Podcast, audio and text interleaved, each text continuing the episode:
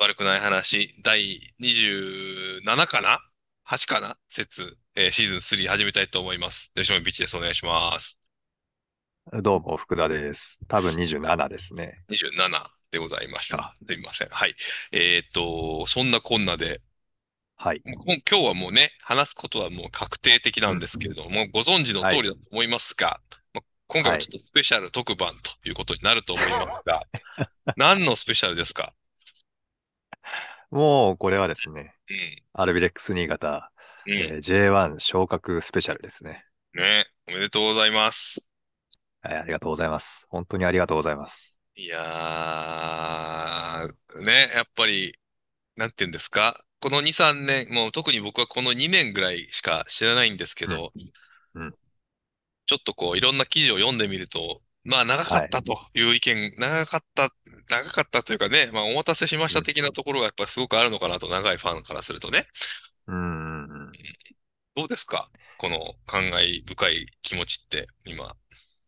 そうですね。あの、10月8日、8日ですよね。10月8日に、まあ、仙台戦があって、そこで勝って、えー昇格が決まったわけですよね。はい。で、本日10月14日なので、うんまあ、6日ぐらい経過してるんですけど、うん。だいぶ冷静ですね。冷静になりましたか？ほうほうほう。感慨深いとかっていうのは、土曜日だけだったかな？日曜日もちょっとあったかな？うん。なんかすごくすすぐ切り替わったっていうか落ち着きが来ちゃって、あ、こんなもんなのかって逆に思いましたね、自分自身に。あ、なるほど。うん。まあ、まだね、もう一つ目指さないといけないことがね、あるからっていうのもあるかもしれないですけど、まあ、その辺もね。ね、含めて、うん。まあ、ひとまずね、この一部昇格の試合のレビューをはいしていきたいなと思いますけど。はい。えーっと、そう、だから今話した8日の土曜日にうん。仙台を、ベガルタ仙台をうんホームに迎えたわけですね。うん。で、これ前回も話しましたかね。あの、見に行こうかな、どうしようかなとか言ってる間にチケットが完売してしまって、そうそうそう。うん。そう。で、我々は行けなかったんですよ。でもうん、うん。娘の方が、うん。あの、早々と、なんか友達と行くんだみたいにして言ってて、早々とチケットを持ってたので、うん。娘は行くことになったんですよ。うん。で、これがですね、また、ちょっとうなかなか試合の話にはいかないんですけど、えっと、最終節ね、うん。新潟の最終戦がホームで、うん。あの、町田を迎えて試合があるんですけど、うん。その最終節のチケット販売が10月8日からだったんです。うん。うん。で、これ仙台戦で完売してんだから、最終節だってこれ危ないぞと思って、はいはいはい。そうですね。家族と、家族と話し合ってですね、これはじゃあ最終節、最終戦は行こうと。うん。最終戦は行こうってのは決まって、じゃあ8日の日にこれチケット取らなきゃだねみたいに言ってて、うん。あのー10月8日の10時から販売開始しますってこう、うん。しお知らせがあったんですね。新潟から。うんよし、わかったということで、あの、20分ぐらい前から、こう、ちょっといろいろ 準備を、はいはいはい。うん。どのページでどこから入ればいいのかみたいなのが、こう、いろいろ準備をしてですね。はいはいはいは私のパソコンと、あのー妻のパソコンと、い。おお。うんそれぞれのスマホと、うん。すあと、娘のスマホと、うん。こう、手に持ってですね、うん。9時59分になって、うん。あのーその販売の場所まで行くんですけど、うん。妻の方がね、あの、私は、チケットの販売ページだったんですけど、妻は、そのうん、席を選ぶところまで先に進んでて、うん。用意どんだったんですよ。うん。うん。なもんだから、私の方はですね、もうあの、スタートで出遅れてて、10時になった瞬間にカチッてやったら、うん大変混み合ってますので、どうとかこうとかって出てきて、はいはいはいはい。うん。え、何これと思ってたら、うん妻の方は一歩進んでてですね、おう席の選択までできたんですよ。おうじゃあ、いいよ、そっちでもう取っちゃってよっていう風になって、おう。うん。えーあの、どうか適当でいいからみたいにして、こう、場所を選んで、うん。で、クレジットカード決済の方にえ進むんですけど、うん。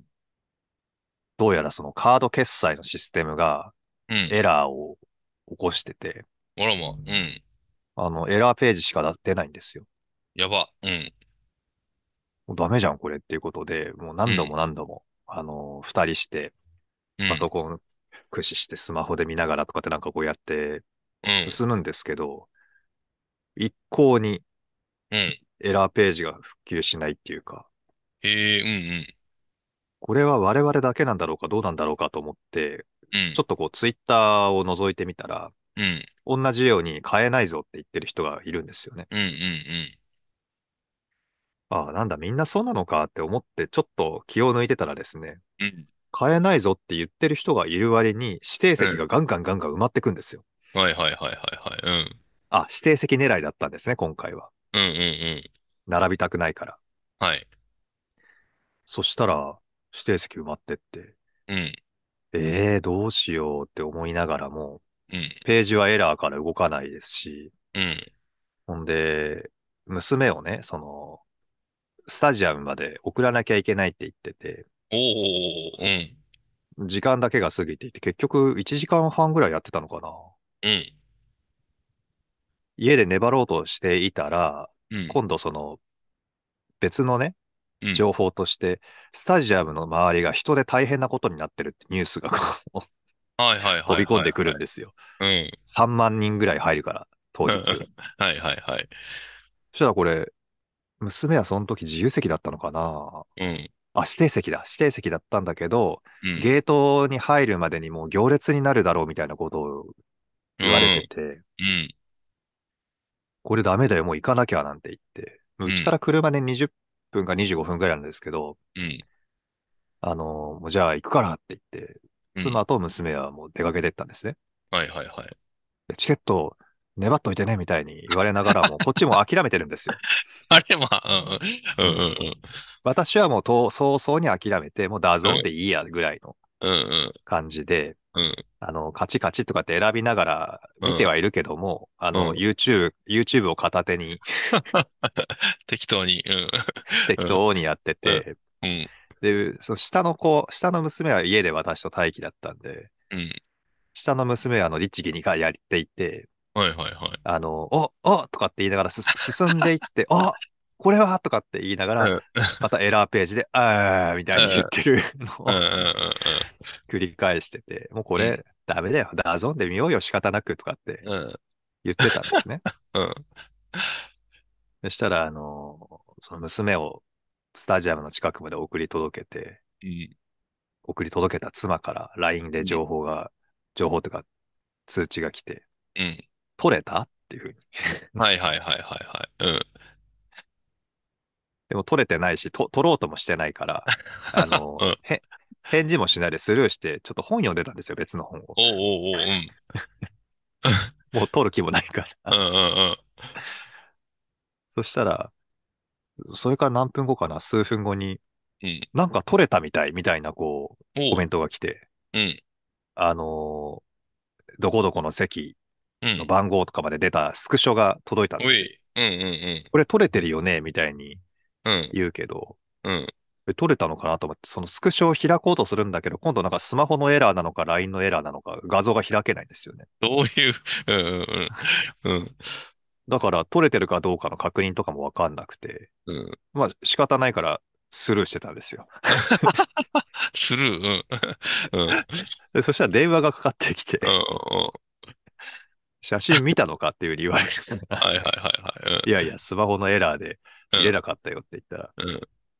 あのー下のこの LINE の方に画像が送られてきて、そっちは見れたんですね。うんうんうん。これを見てくれっていうふうに言われて、こう見たんですけど、うん撮れてるんじゃないの？みたいな。だよね、だよね、みたいに。チケット取れたってことでいいんだよね、みたいに言って。うんどうやら妻の方は、その娘を送った後にスマホでめっちゃこうやってたんですよ。探して。こう問い合わせ、問い合わせっていうかそのアクセスして。偉い。うん。偉いですよね。偉い。うん。もうこっちは諦めて何もしてなかったの 早々に。うん。早々に諦めてましたからね。早かった、かなり早かったです。うん。うん。偉で、い。ああ、じゃあ、本番行くのか、みたいな。うん。そのテンションで、うん。その仙台戦の DAZN を見始めたわけですね。はいはいはい。うん。で、や、その試合の前にうん。娘、上の子からのこう、情報とかでね、あの、うん。列がすごいことになってるっていうふうにうんうん言ってたし、で実際、その DAZN のスタジアム見てても、うん。うん。3万に、2000人入ったのかな ?3 万2000人ぐらいだから。まあ、うん。8割ぐらいでしょうかね。うん。マックス4万2000の3万人だから、そうですよね。さ、8割弱ぐらい。うんうんうん。いや、かなり、かなりの風景でしたよ。ねえ、なんかちょっと、僕も後半からかな見ましたけど、うん。うん。すごかったっすね。うん。うん。久しぶりの風景で、あうん。のーその前の試合、どこだっけ？山形だっけ？違う、山形じゃない。大宮か。大宮のうん。時に2万人ぐらい入ってて、それでうん。もなかなかだなと思ってたのが3うん。万人だったんでね、うん。すごいなと思いましたけど、うん。ツイッターとかでは、やっぱりうん。その運営の不備っていうんですかね、ゲートおで進まなくなったり、はあはあはあはあはあ。なんかえらい行列ができたりして、うん。結構、まあ文句じゃないですけどね、どどうなってんだこれみたいな感じでコメン。ト上がっていて、うん。でもかつて4万人の興行をね、こううん。運営していたクラブなんだから、うん。え、なんでこんなことになってんだろうって思うんだけど、まあ考えてみたら4万人入らなくなってから久しいんですよね。まあまあまあまあね。うん。うん。で、その時のノウハウを知ってた人とかがもう多分会社にはいないし、うん。この3年ぐらいね、ウイルスの騒ぎでうん。大規模興行ってその運営会社とかもしなくなってたじゃないですか。まあまあそうですね。うん。うん。だから、新潟のサッカーの興行で3万人なんて言っても、やっぱりうん。コントロールできなかったのが一つと、うん。あとは、あの、感染対策ですよね。あの、無駄な感染対策。はいはい。無駄だ。手、うん。うん。手でブシュッと消毒させてから入るとか。検温させてから入るとうんか、うんまあ、あれが無駄ですよね。時。間取られますもんね。取られますわね。うん。うん。ほんで、なんか来場者プレゼントみたいのもあったらしいんですけど、うん。手渡しっぽかったのかな？ほう。なんかね、置いといてご自由にどうぞだったら流れてうん。いくと思うんですけどね。なんか手渡しっぽくて結局そこでスピードダウンですし。うんうんうん。だから、まあ、いろんな理由で、キックオフに間に合わないお客さんもいたみたいなんですよね。あらまあ。うん。うん。いや、これは問題だな、当日どうしようなんて話して、うん。その最終戦、2時キックオフですけど、うん。これは9時ぐらいに家出ないとダメかねとか 確かに。うん。相当ですよね。うん。相当ですよ、本当に。うん。しょうがないねなんて言いながら、まあ、うん。キックオフを迎えてですよ。はいはいはい。まあでも、うん。入りっていうかね、前半は、なんとなく、うん。こう、探るじゃないですけどね、うんうんう圧ん。倒的な感じではなかったですね。うんうん仙台ってあの途中で監督が変わって、うん。うん。えーっと、去年まで甲府の監督やってて、今はい。年、今シーズンからジュビロの監督をやったんだけど、途中でほう解任になった伊藤監督っていうのがいるんですよ。ほうほうほうほうほで、その伊藤監督が、う。うん。なぜか仙台に就任していうんて、うん まあ、その監督のやり方だったんですけど、だからバン。フォーレの時によく見た感じだよなっていうふうに。はいはいはいはいはうん。ある程度引いて、い。うん。ブロック形成して、うん。あの、中央を締めるみたいな感じのうん。やり方だったんですよね。だからうん。監督ってどこ行っても同じやり方をやろうとする仕事なのかなとかって思って、うん。なんていうかこう、ね、仙台もジュビロも、その、バンフォーレも甲府も、選手がそれぞれキャキャラクターが違うじゃないですか。まあね、うん。だから選手に合わせた何かこう、プランってのを作ればいいのにとは思うんですけど、うんうんうん。やっぱりなんかみんな似たような感じになるんですよね。その監督の色っていうのか。まあ、それはそれでいいんですけど、うん。ああ、甲府の時によく見た形だわって思いながら見てたんですけどね。うんうん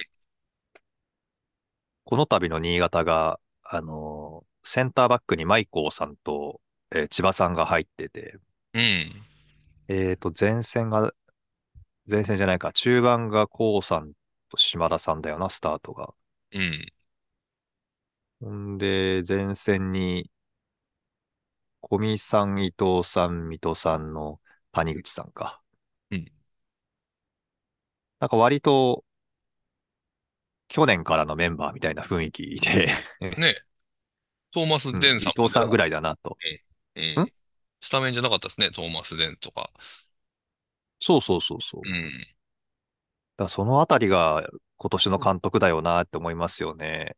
うんうんその、か、かつてのパフォーマンスが良かったからってよりかは、うん。うん。この一週間でどういうパフォーマンスだったかみたいのを見て。決めてる雰囲気ですよね。うん。だから、まあ、その意味で信頼はできるっていうか、うんうん。腹が据わってる人だなと思ってこう、見てはいましたけども。うんうんまあでも、そのセンターバックのコンビなもんだから、長距離砲が効くんですよね。なるほど、なるほど。うん。うん。あの、もちろん、こう、近い距離でのね、ビルドアップもうん。抜群なんですけど、うん。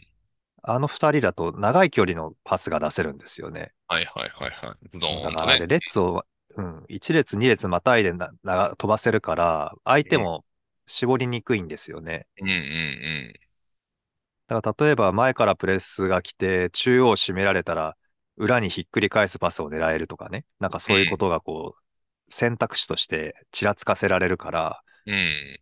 相手ってなんとなくずるずる下がっていくんですよ。うんうんそれで、中央を締める作戦に出てるから、あの、サイドから侵入しやすいですし、うん。うん。まあそういうこともあってか、あの、徐々に徐々に押し込んでいくみたいな雰囲気だったんですよね。うんうんで、後半になって、うーん、まあだから0-0で折り返したんですけど、はいああ、どうしよう、これじゃあ点が入んないな、みたいなことが全くなくて、うん。うん。まあ普通に点が入って昇格しちゃうんだろうな、みたいな感じだったんですよ。うんうんうんうん。感覚として。はいはいはいはい。で、後半になったら、あの、仙台の選手がクリアしたボールに新潟の小見さんが当たったっていう風なジャッジを仙台はしてて、はいはいはいはい。うんレフェリーは当たってないっていうジャッジで、その新潟ボールのスローインになったんですよ。うんうんうんで、新潟ボールのスローインになったもんだから仙台は、いや違うでしょ違うでしょみたいに言ってる間にプレーが進んで、うん。ゴールって感じでしたね、うん。準備が、ちょっと、ね、いろいろも問題になってましたもんね、あれね、割と。だから、でも、 DAZN で見ててもね、うん。どっちかちょっとわからない。はいはいはいはいはい。うん。でもあれだけ間近にいた選手が当たっただろうみたいに言ってるってことは当たってんじゃないですか？うんうんうん。多分ですけどね。うん。だけど、笛がふ、ね、そっちの笛じゃなかったし、うん。レフェリーの判断がそうなんであればもうそっちのプレーをするしかないのに、ボボールから目を切って、うん。おいみたいに言ってるってのは、だから、お押さないっていうか、そこがなんかちょっと勝負に徹してない感じでしたよね、仙台側がね。ちょっとね、うん。ぐっと力が抜けちゃったタイミングだったんでしょうね、あれねうん。うんうんあれだからは、ね、センターバックの人も、なんか、うんええみたいな感じで。パスが入っていって、うんシュートもほとんどフリーで打ってましたもんね。そうそうそう。でも綺麗に決めましたよね。そうそうそうそうそう。うん。うんコロコロコロって、しかもちょっと曲がりながらね。そうそうそうそう。うん。いや、よかったけど。うん。そう。で、先制点が入ったもんだから、うん。ああ、もう昇格だって思いましたね。ってのは、仙台の方から点が入りそうな攻撃が見受けられなかったので、うんうんうん。よっぽど新潟が変なミスしなければ、うん。まあこのまま勝つんだろうなって思ってたんですけど、うん。何のことはない2点目入って、うん。ああ、もう決定的ですねと。そう、伊藤さん、伊藤良太郎さんが2点取って、うん。あ、もう決定的ですねなんて思ってて、うん。ベンチにあのゲレスがいるのが分かってたんで、はいはいはいはい。いやー、ゲレスに点取ってほしいなって思ってたんですよ。はいはいはいはい。あの、シーズンも終盤ですしね。してね。うん。うん、来季の契約がどうかっていうのも微妙なとこだし、うん。あの、ゲデスって仙台にいましたからね。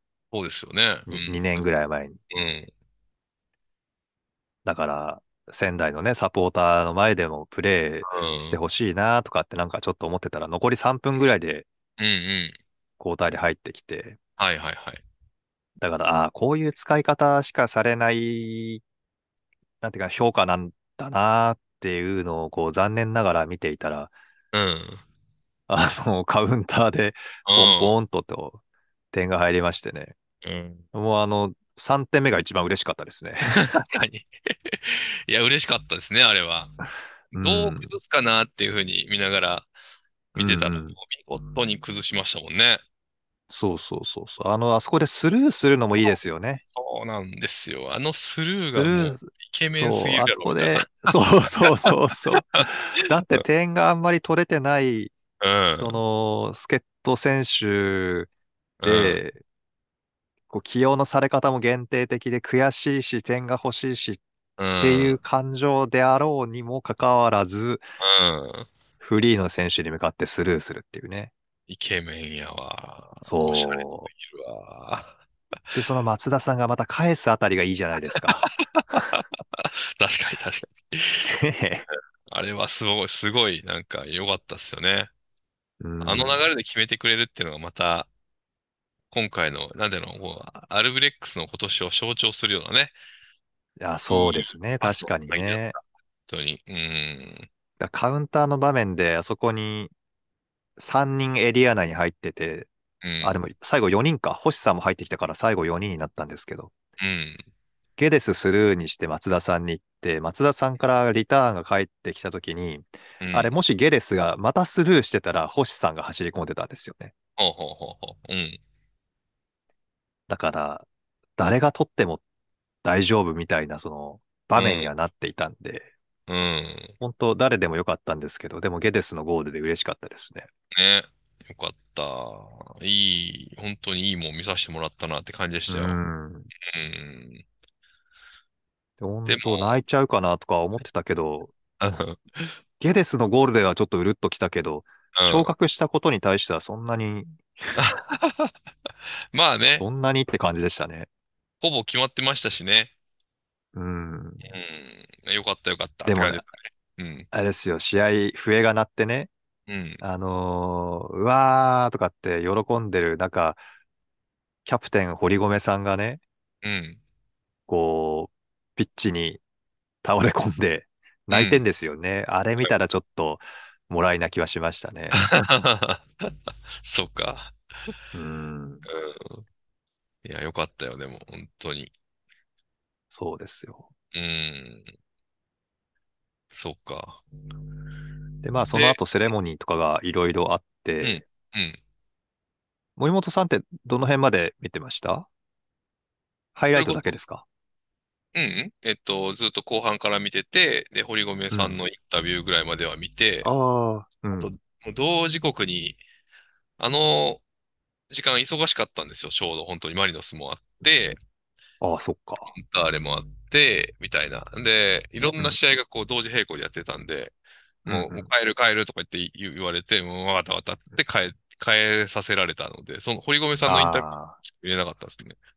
ああ、でもそこまで見られたってことはね、あの、お分かりだと思うんですけど、うんあの、J1 決めたぜ T シャツありましたでしょ？はいはいはいはい。うん。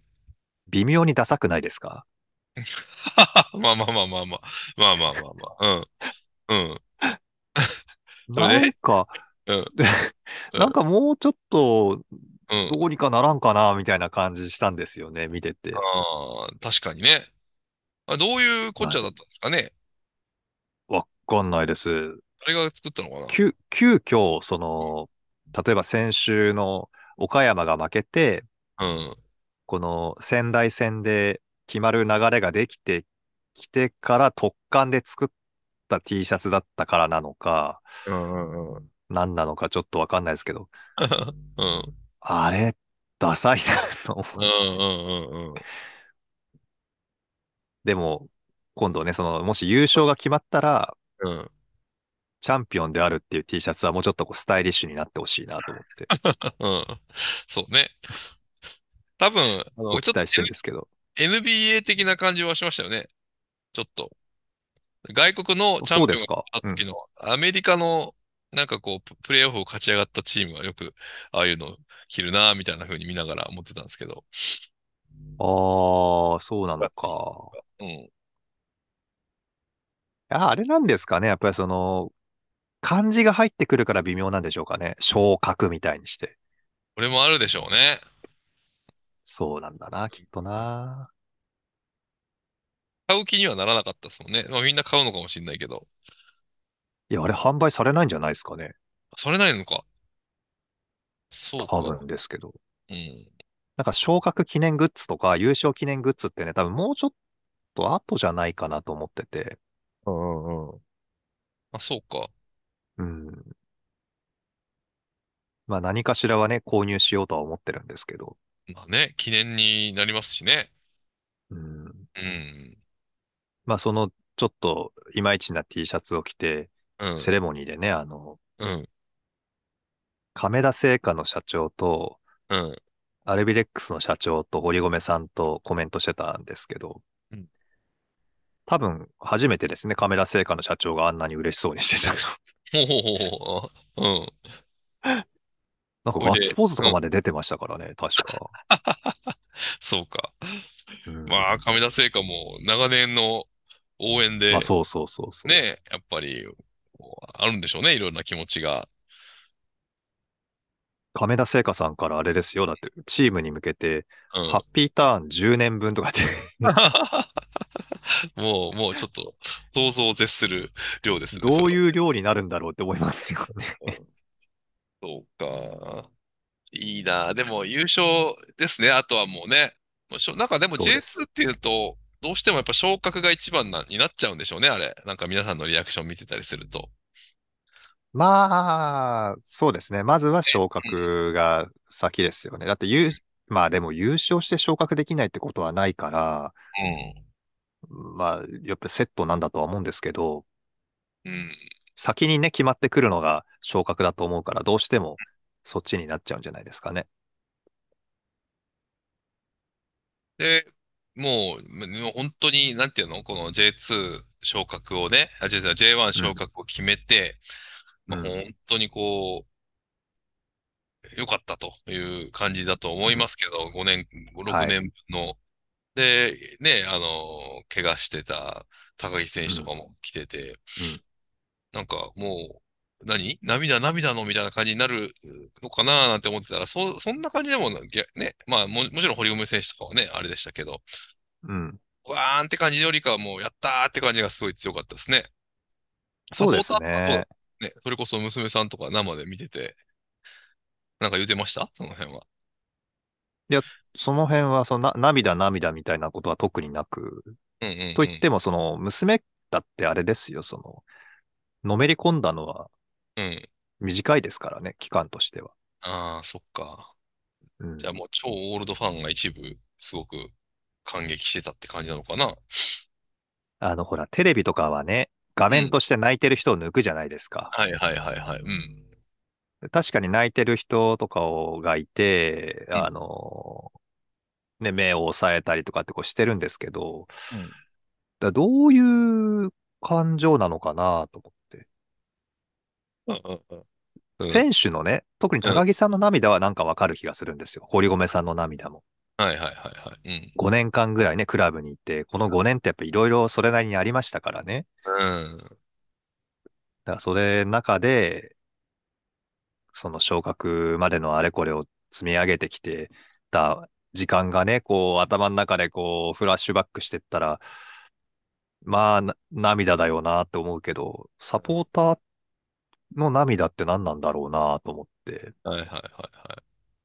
やまあ雰囲気別にその否定をしてるわけじゃないんですけうん。ど、そんな号泣するほどなのかなとか。うんまあ、雰囲気ちゃいましたね。あとは推しの選手とかにこう共感してとかっていうのはあるのかもしれないですね。うんうんうんあ、それはね、あるかもしれませんね。うんそっか。で、私、ほら、免疫があるんでね、昇格の。はいはいはい。一回ね。うん。うん、いや、みんな他の人もそうだろうけども。うん。あの時、もうほんとがむしゃらでしたからね。今ほど技術が高いわけでもないし。まあ、そういううん。のも経験して、で、降格を経験して、うん。で、あれこれもあってって、そう振り返るとは、まあそうだよなって思うんですけど、うん。でもそんな涙がすごく出てくる感じではないんですよね。よっぽど去年のうん。田中達也さんの引退セレモニーの方が泣けましたね。あ、それね。う。うんん。そうか。そう、だから達さんがね、達さんが画面に映った時に、ああ、よかったね、達さんって思いました、あの時は。はいはいはいはいはい。そうか。うん、一年ちょっと間に合わなかったけど、達さんが J1 に戻れて本当に嬉しいっていう気にはなりましたよ。うん。もう、こっからね、また新たにスタートという感じはありますけど、まあ J1 もね、うんやっぱり J2 昇格組って今見てたりすると、やっぱりそれなりに大変じゃないですか。そうなんですよ。ね。うん。J1 上がってからが、やっぱりこれもまた一つ壁があるわけで、まあ、そのあたりも含めてね、まだまだ先は長いとは思いますけど、そうですね。だからもうそろそろ補強はね、方向性としてはもう動いてないとうん。いかんだろう。むしろもう、おおよそ話は済んでいて、あとは金額の契約次第みたいなうん。タイミングまでね、進んでいてほしいですよね。うん、そうですね。で、えっと、何？それこそ J2 の優勝は、次目を向けると、条件は次は、もうだって横浜が FC が負けちゃいましたもんね、この間。この間ね、負けましたね。うん。となると、もう、間近でしょ？それこそ。そうです、そうです。今回勝つとうん。決定。あ、もう無条件で勝てばいいだけか。勝てば決定。あーで、まあ負けたとしても、横浜も負けてたら決定。あそうか、もう4ですもんね。引き分けになったとしても、横浜が負けたら決定。引き分け、あ、そうか。そうか、そうか。とにかく、引き分け以上でもう、ほぼほぼ、確定か。ってことか。うん大逆転があるとしたらか勝つです。うん。連敗と、横浜 FC の連こ勝の連勝。しかないのか。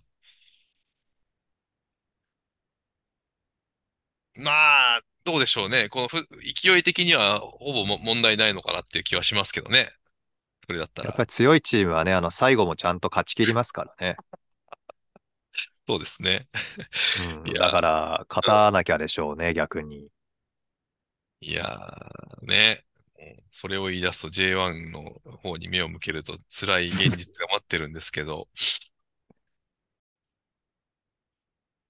そう。J1 の方に目を向けると、うん。もう、強いチームはきっちり勝つっていう話を聞いて、もう耳が痛いところですが、まあ、あの、私、横浜に在住ですので、はいどうしても横浜前のはい投稿は気になるんですけど、うんうん。まあね、えっと、ここに来て2連敗ということで、負はいけ方も負ける相手も良くないっていうね、流れなんですよね、今。うんいやいや、相手言ったらそれは相手に失礼ですよ。いやいやいやまあそうですけど。そうだけど、さすがにね、ちょっと、うーん、まあはいね。うん。ね、だって言い方、うんあれですけど、うん。首位のチームと最下位のチームですもんね、試合的に。そうですよ。で、最小、ん？最小得点のチームと最高得点のチームですよ。得点の数も。おー。確かね。うん。うん。でもとんでもない、こ、こもう、ち超スーパージャイアントキリングと言ってもいい。まあまあ、もちろん降格争いしてるからね。うん。先方も、それは負けられないって思いはあるでしょうけど、ぶっちゃけちょっと厳しいんじゃないみたいなのは、大方の、の人が見ることでしょそれって。うんうん。その中でね、あの負け方はどうなんだみたいな。私ね、ゴールシーンしか見てないんですけど、はいはいはい。うん。カウンターからでしたよね。そうです、そうです。はい。上で、当たってました？選手に当たってコース変わった感じでしたかね？うん、ちょっとね、当たったような感じはしましたねう。ん。うん。だからまあ、アンラッキーもなくはないのかなとかって思いましたけど、でもあそこまで運ばせちゃって、で、なんていうんですか、あのーよ横浜が下がってしまって、ボールに詰めきれなかった時点で、やっぱり。いけてないっていうかね、よろしくないですよね。もう僕、ちょっとね、オンラインでの重要なミッションのお仕事をしながら、もうそれどころやないみたいな感じで iPhone で見な見てたんですけれども、自分の部屋でねそれちょっと大丈夫です。そこはカットした方がいいんじゃないですか？まあでもね、あのーミッションはもちろんコンプリートしたので、全くお仕事あはなかったんですけども、まあ、もう気になるから見ちゃうんですよ。で、はいはい。もう、なんていうの？いつもね、こう、マリノスのレビューしてるときに、僕が気になるって言ってたのは、監督の采配とかってよく言うじゃないですか。僕まあ僕が、うん素人の僕がね、その、百戦錬磨の監督に物申すのもちょっと申し訳ないけど、やっぱりこう、はい見てると、選手交代とかが大味なんですよね。まあ、そこでそんなに一気に変えるみたいな。へー。いなんかこう、そういうところがね、いつも出てくる選手が一緒でポジションも変わんないなみたいな。な何のために変えてんだろうみたいな。うん。まあ疲れがあるからって言われりゃそれまでなんですけど、うんうんうん。そう来るよねみたいな、もういつもそうだよねみたいな感じのあの変え方で、で、ディフェンス薄くなって、で、失点するっていう。まあ前も、なんか、ち良くない時のマリノスの典型的な試合のパターンだったので、これ危ない危ない危ないと思いながら見てたうんら、やっぱり得点取られるみたいな感じでしたけどね。うん。あのそうだったんですね。あれでこう、パカパカパカパカって崩せればね、あの、強いんですけど、崩せない時のマリノスは本当に裏通されて一発で決められるっていう、へえ、まあ、典型的な試合でしたね。そうだったのか。まあ来シーズンよろしくお願いしますっていう感じですけども。そうですね。うん、本当に、あの、なんていうのかな。戦い方とかは割と似てると思うので、うんうん。うん、あの、楽しみですよね。そういう、こう、戦い方が似てるとどんな展開になるのかなっていうのはちょっと気になるところですけど。あの、うん似たようなゲームプランで進む場合は、うん、個々の質で決まってしまうので、うん、うん、うん。まあ、普通に考えたらやられますよね、新潟がね。そうですね。普通に考えたらポジションで、そう、そういうサッカーの場合は確かに質で決まるってよく言われるから、確かにスピードとかはマリノス速いなーって思いながらいつも見てるんですけど、うん。パスとかの精度とかはね、結構アルビレックスいいと思いますよ、でも。まあ、もちろんディフェンスのねそのこう、グッとプレスのかけ方とかがまた違ってきたりするとどうなるかわかんないけど。うん。J1 でね、そのうんパスの通りを見てないんで、なんとも言えないですけども、うん。あのーだいぶ違うと思いますよ。J1 の方が寄せるスピード速いですから。まあね、そこの差がですよね。そこでどんなぐらい精度が来るかっていうところですよね。そうそうそう。うん。あと足速いですもん、普通に。そうそうんそうなていうんですか、こうんう、平均的にうん。選手の足が速いから、うん。まあね、カウンターとかで追いつけない場面とか、逆に追いつかれる場面とかってのもうん。あるだろうし、個々がレベルアップしないとね、ああのうん、やっていけないと思うんですけど、そんな数ヶ月ですごく上手くなるわけじゃないから、うん。まあやるとしたら連携をね、深めるというか、そういう形になると思うんですよ。まあ、あとは、ね、FC 東京との戦いも楽しみですよね。まあそうですね、元彼ですからね。ね、どういう感じでご挨拶ががなされるのかとかね、その辺もちょっと見見たいなと思いますよね。うーん。でも、なんて言うんですか？こう、嫌われてるって感じじゃなくて、まあ、相思相愛的な部分もあったにもかかわらず、うん。えーまあ、大人の事情っていうんですかね、プロフェッショナル的な理由で、うん。こう、別れることになったわけですし、で、別れることになったけども、うん。その、アルベルを否定しながら強くなったわけでもないですからね。うん、彼へのリスペクトってのはずっとあるわけですし、うん。アルベルはアルベルで新潟をリスペクトしてくれてますから、うん。全然すごくいい雰囲気になるとは思いますよ。ね、そうそう、いい雰囲気が見たいなと思います、本当に。うんそこはね。うん楽しみですよね、そういうのそうそう。そう、楽しみ。うんうん。だから、あの、ね、海外に目を向けて、あの、例えばマンチェスターシティとね、アーセナルがやるときのこのペップと、あの、アルテタのタのね。ねうんどういう関係なんだろうとかっていうのも、ああいうのもちょっと見てて、やっぱり、あまあ、ポジティブな意味で、あの、楽しみだなっていうね。うんうん。もちろんガバチバチでしょうけど、やる、やるときはね。うん。やるときはもちろんですようね。ん。なんかそういうのもなんかいいなと思いながら人間関係像みたいなところね。うん。この間、この間じゃないや、その昇格決まってからね、うん。あの、いや、よかった、よかったって思いながらふ振り返ってたんですけど、うん。そその、チームのやってるサッカーの、なんていうかな、ススタイルの大元みたいのは確かにアルベルが作ったんだろうなっていうには思うんですよ。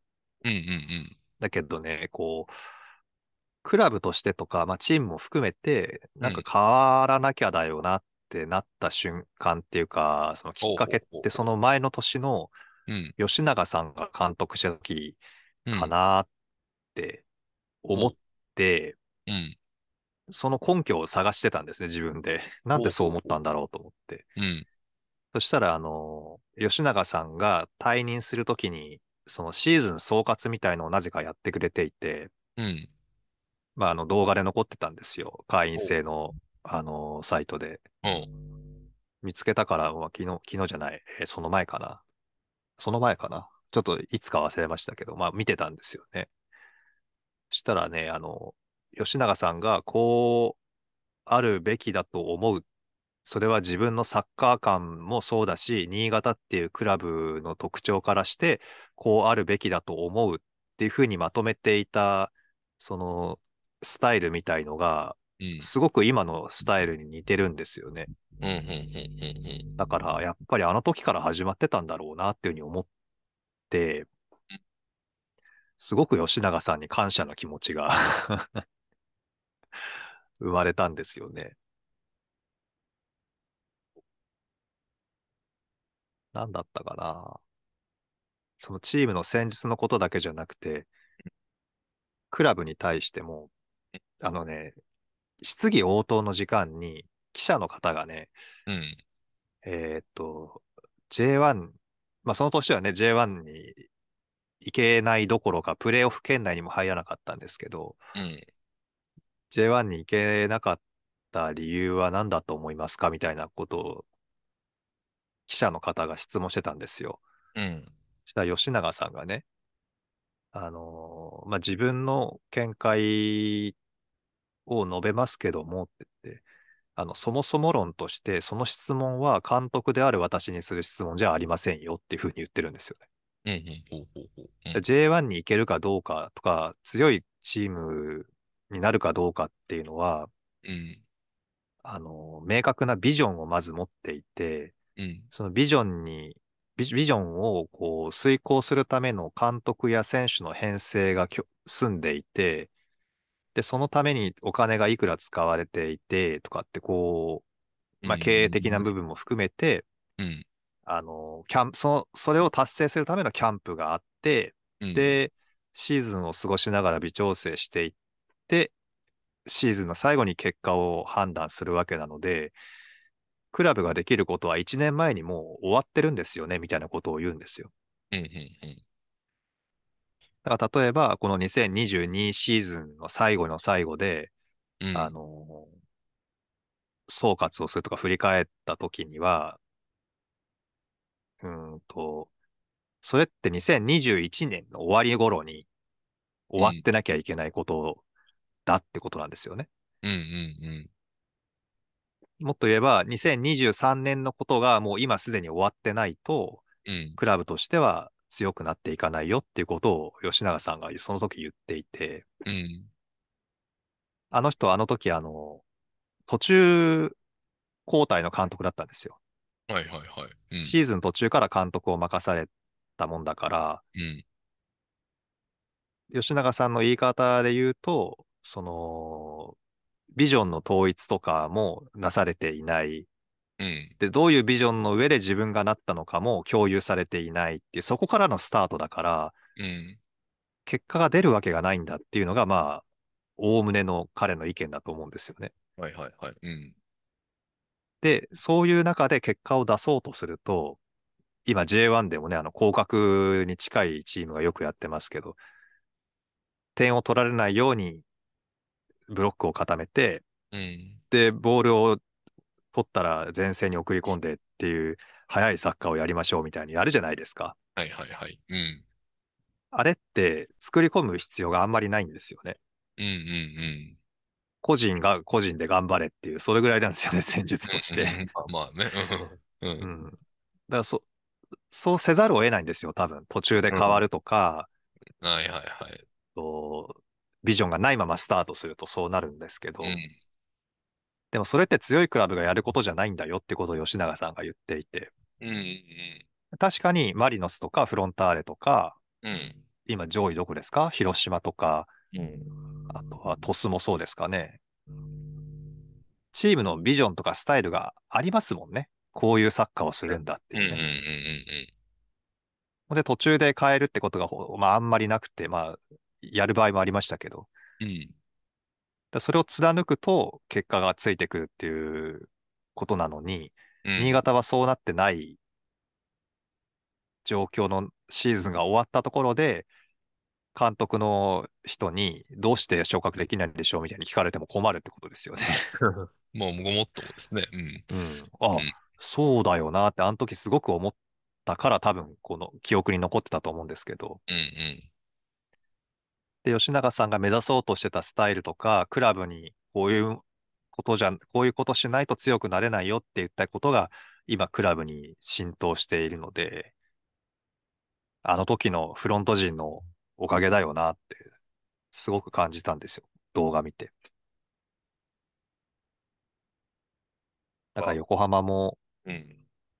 今マスカット体制何年目ですか ?2 年目ですか ?3 年目ですか？まだまだ2年目じゃないですか？うん。だこのスタイルで、スタイルはまあ多分もう構築されてるからうん変わらないと思うんですけど、そのスタイルの体現者としてマスカットでいいのかどうかっていうのはちょっとこう、考えるでしょうね、きっとねうん。もし、こう、し優勝を逃したら。うん。こそれね。うん。で、そう。で、昨日、洋介さんに連絡した時にも言われた、その2013年の悪夢が、はい。はい、ああるんだっていうことを思い出して、うん僕もちょっと調べてみたら、その時の対戦相手はアルビレックス新潟だったとその通りです。いうことだそうで、夢を、夢を砕いたんです、新潟が。う ん今、今、未だに破られない、えっと、観客動員人数を前に、えー敗退したといううん。ことらしいですね。6万人ぐらい入ったのかな？日産でね。うん。いやー、ね、そんなことを、だからこう、想起させるという、皆さんが結構ツイッターとかでもね、言ってて、うん。うん、怖いなと思いながら見てますけどね、そこは。うん。あの時も残り2試合だか、残り2勝すればみたいなところで、うん。あのーこれに勝てば優勝みたいなところで新潟と当たって、うん。新潟が勝っちゃって、うん。ほんで横浜が、あの、調子崩したのか何なのか、うん。そこから勝てなくてうん。優勝を逃したっていうシーズンでしたよね。ね。うん。まあ、人生いろいろですね、本当に。ううんん。そうか。今川崎とどんな差なんでしたっけ？勝ち点です。2、2、2差ですね。で、あと2試合ですね。で、えっと、来、うんと、2週間ぐらい空くんですよ。29日まで空いて、で、29日にうん。ホームでやった後に、アウェイでうん。神戸かな？が残ってて、まあ、来、だから、次ん。節勝っても、フロンターレが勝てば当然、勝ち点2のままなので、優勝は決うん。まらず、うん。だからフロンターレが負けない限り、だから得失点の、まあ現実的には得失点差で勝つんでしょうけど、うん。だから、フロンターレが負けない限り優勝は決まらないか。次節、うん。もしマリノスが勝っても。うん。うん。で、で、最終節はアウェイなので、で、しかも相手神戸でしょ？ちょっと怖いですよね、それも。うん。神戸ね、ちょっと盛り返してきましたようね。ん、怖い。アウェイやしな、しかも。もうちょっと怖いですね、本当に。まあでも逃しても ACL はいけるんでね。まあね。まあそうですけど、これ逃したら結構、ブーイングですよ。普通に考えて。まあうん。ね。相当差がありましたからね。まあでもその時はうん。みんなであのー蓮舫議員のセリフを思い出したらいいんじゃないですかね。まあね。2位でも、2位じゃダメなんですかって。うん。いや、ダメでしょ。ダメです、ダメです。うん、そうですか私はね、どうでしょうね。そう、マリノス1位、アルビレックス1位みたいなところで、気持ちよくシーズンを終えたいですから、うん僕は。うんうんうん。ね。確かに。うん。だからちょっと29日を楽しみに、まずはね、しようかなと。え、29が最終戦？いや、29は、えっと、ホーム最終戦。で、その次あ、にホーム最終戦。ある、うん、その、神戸戦が。ちょっと最終節までもつれる可能性が高いかな。予想でえ、じゃあは。その、その間は何があるんですか？例えば今週とか来週とか。今週来週はなんかね、お休みで天皇杯だったかな、なんかあがあって、しばらくお休みなんですよね。うん。あ、はいはいはいはい。それも日産スタジアムで、あれですよね？甲府対 広島か。はい。うん。甲府どうしたみたいな。甲府 J2 でも結構下の方ですよね、今。確か。今 J2 で連敗してるチームですよ、確か。ねえ。確か J2 でもだいぶ下の方だったような。18で、なん位。うん。なんかで記事見ましたけど、うん。仮にうん。甲府が勝つとするじゃないですか、天皇杯。はい。はいはいはい。うん。そうすると、天皇杯の優勝チームって ACL に行けるんですよね。おお。で、甲府は来季 J2 がもう決まってますので、うん。うん。J2 やりながら ACL やるの？みたいなところと、うん。なんかね、スタジアアムの要件が ACL の要件を満たさないとかで、ム。うん。どっか他のスタジアムを使うっていう話ですよ。山梨でしすごいょことですよ。うん。うん。どこ使うんだろう J2、確か ACL 開催中も普通にやってましたもんね。やってましたよ。スケジュール組むの大変そうですね、そうなるとね。うん、だから別日程で、甲府だけ別日程で消化するやろうかじゃないですかね。そうか。まあ、あの、あとは降格、ちょっと話いきなりまた飛びますけど、は J1 のいはいはい降格争はいうん今週かな？エスパルスと岩田が直接対決なんですよね。うんうんうん。一激アツですね。激アツやなとか思って、これ。これも楽しみやなっていう。まあ、どっちが負けた、どっちが勝ったっていう、まあ、これ、ちょっとね、ファンの人には申し訳ない話だけど、どっちが勝とうが負けようが、どっちも降格するんじゃないかみたいな ところも正直あるんですけど、はい。あの、まあ、でもエスパルスはちょっとね、本当勝ったらかなり大きいですからね、ここで。そうですね。うん。まあ岩これ田はちょっでと厳しいかなっていう。うん。岩田が勝つと、え、岩田でも試合数ちょっと少ないんですよね。えでもこ、今日、今回のエスパルスでもう、他と一緒になっちゃうので、岩田、もあそうなんですかうん。ははは。岩田が勝つとめっちゃ面白いですよね、逆に。そうですね。これ地獄感が増しますよね。そうそう。こうなるともうだいぶ、ちょっと見てる方はだいぶ楽しくなっちゃうんですけど。今日、そうん明日ですか？今週、明日試合？かな？いや、明日忙しいなぁ。だって昼からでしょ？うん。あの、ジュビロの試合も。うん。いや、え？ちょっと同時には見れないな明日アルビレックスあ、そうか、ベルディ戦？そうですね、優あ勝記念試合ですあね。いやじゃあ、そうかそうか。それはそうですね。まあでもちょっと、岩田応援しようかなと。で、まあ、あの、ちょっとマリノス戦の話にまた戻ってすみませんけど、はいはいはい。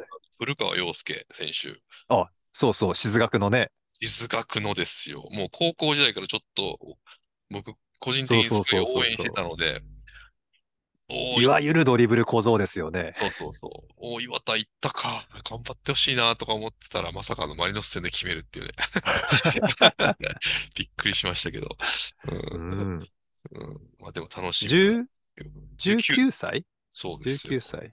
そうか。と期待してますよ。うん。逆にちょっと注目浴びて嬉しかったけど。うん。ちょっとすっかり気まあでも、なんかこう、身も蓋もない話しますけど、うん。ああいう選手、若いうちにね、あの、東京の松木くんみたいな感じにならないんであれば、うん。とにかく試合経験踏んだ方がいいから、うんなん。なら J2 に移籍した方がいいんじゃないのとかって思ったりしますけどね。ああ、出場機会を求めてね。そうそうそうそう。うん。それはあるかもしれない。潟の選手見ててもそうですけど、や試合に出てるとやっぱり伸び方違いますもんね。うん。そうね。うん。それこそ、あの、今アルビレックスにレンタル中の栄太郎さんとかどうなるのかね。ああ、いや、お返しできないので、あの、このまま新潟にいてもらうことになるのかなと考えてはおります。そして、うんそしてですよ、うんあの、力蔵さんのコネクションを最大限活用して、ぜひうんマリノスユースからですね、はいはい。あの、お貸しいただくか、あるいは、あの、譲渡していただくか。ちょっと。うんでも、レンタルってどういう、僕あんまり詳しくないですけど、レンタルってどういう定義なんですか ?1 年更新ですか？えーっと、うん。その選手の、なんていうんですかね、肖像権っていうのかな、なんていうのかな。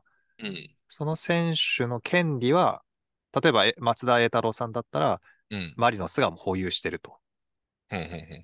で、レンタル移籍をするにあたって、その契約期間内の、うん。えーっと、お給料っていうんですか、年俸をうん。新潟が払ううん。みたいな感じですかね。へえ、あ年俸は新潟なんですね。そういう場合は。確か。あーだから、あのー移籍金とかってのが発生しないと思うんですよね。ほうほうほうどうなんだろうちょっとそこ詳しく僕も学んでないんであれですけど。でもね、うん。誰だったかなちょっと選手の名前忘れましたけど、レンタル移籍ですっていうふうに発表されたときに、うん。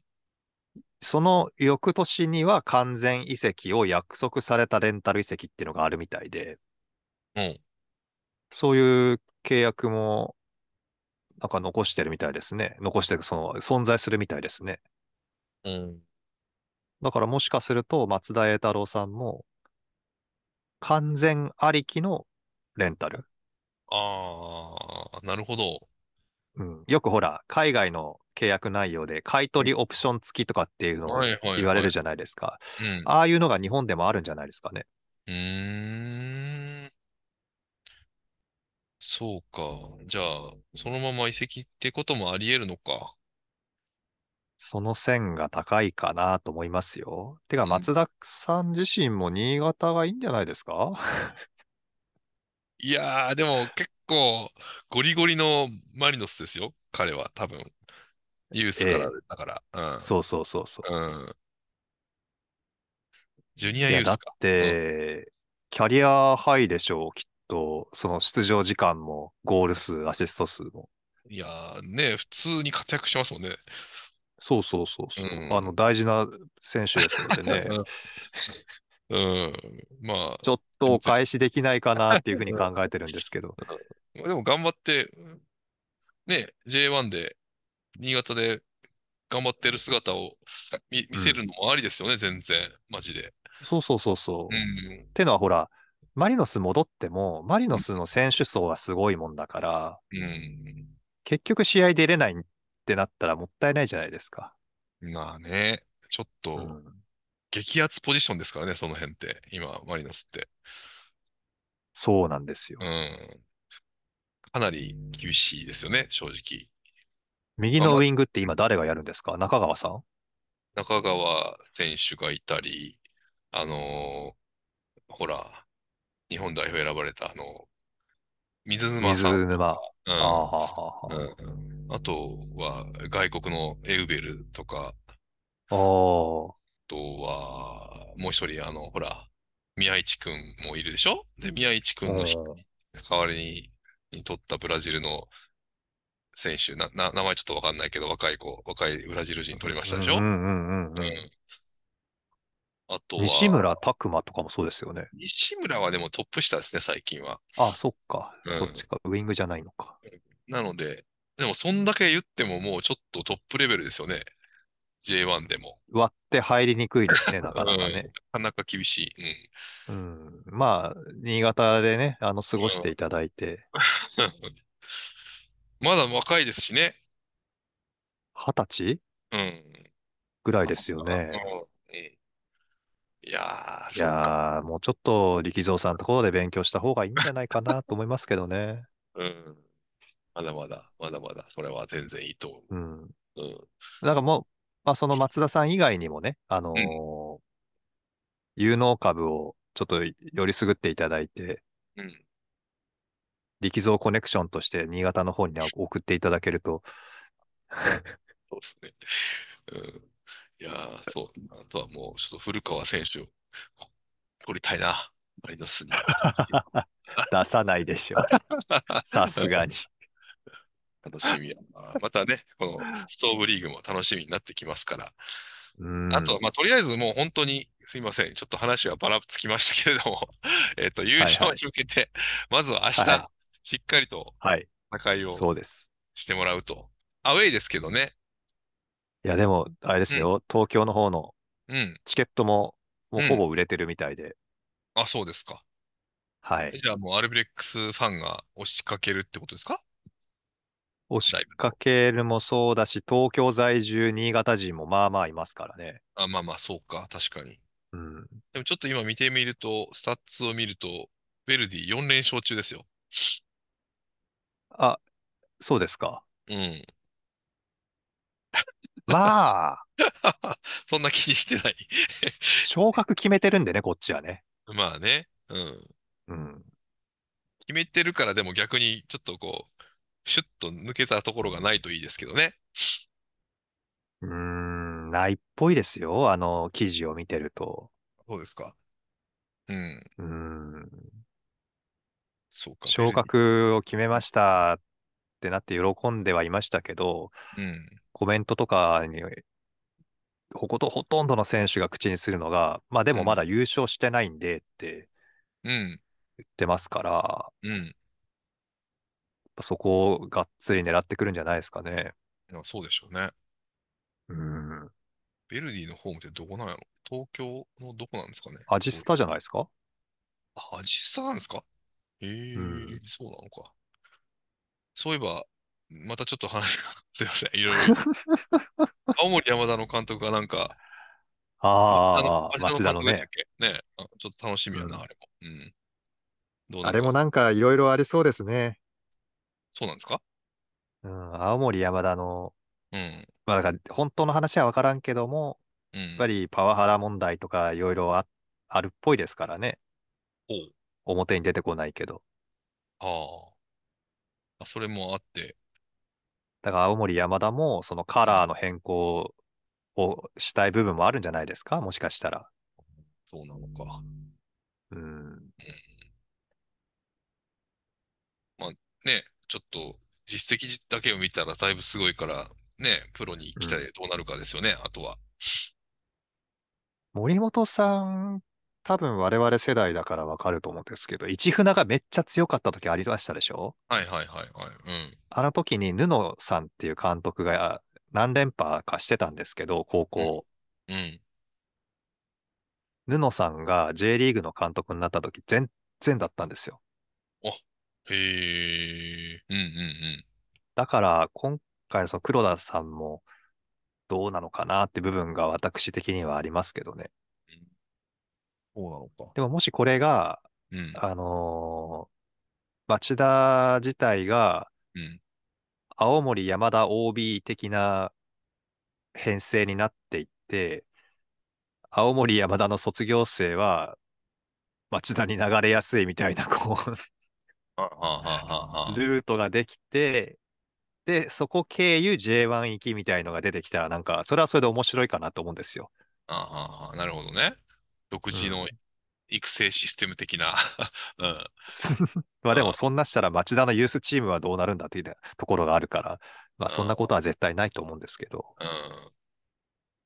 でもあの、ほほら、京都の監督してる張喜ジさんっていますでしょ？うん張さんが、あの、京都の監督に復帰した時に、流通経済大出身の選手ガンガン取ったんですよね。ほうほうほうほう。だから、あの、黒田さんも就任したら、卒業生とかに、お前ちょっと来るんだろ？みたいな、ちょっと一声かけが声かけが、あうん、ああ味わるんじゃないですか？山田の卒業生で言うと誰だろうまあ、松木は動かないと思うけど、あの、ほら、武田秀俊とか、ああ、あとは誰だっけなあの、キーパ柴崎。ん？柴崎。柴崎か。まさかのー。。面白いですね。それ面白い。うんそれやろあ来てほしいな。うん。あ、それがいいわ。やりましょう、それ。面白い。あの、サイバーエージェントがね、お金がっつり積んで。そうそうそう。そこそこあるでしょ、あそこ、お金多分。町田結構注目がするけどな。あのーハード面の方にもね、お金を使ってるみたいだから、うん。そんなにドカーンと選手に、あの、ビッセル神戸的には使えないとは思うんですけどね。買えばいいのにな。うん。まあそんなこんないいですね。柴崎夢があるな。夢があるんですよ。ちょっと退路を作ってあげましょうよ。ちょっと最近、確かに。煮え切らんから。そうそうそうそう。はい。じゃあ、そんな感じですかね。ありがとうございます。明日ですね、ついに、えー優勝が決まるかもしれないということで、はい。楽しみにしたいだと思います。はい。はい。じゃあ、今日は27でしたっけ ?27 節7ですね、多分。えーシーズン3、えーこんなところで終わりたいなと思います。吉野ビッチでした。はい。ありがとうございましたあり。がとうございました。福田でした。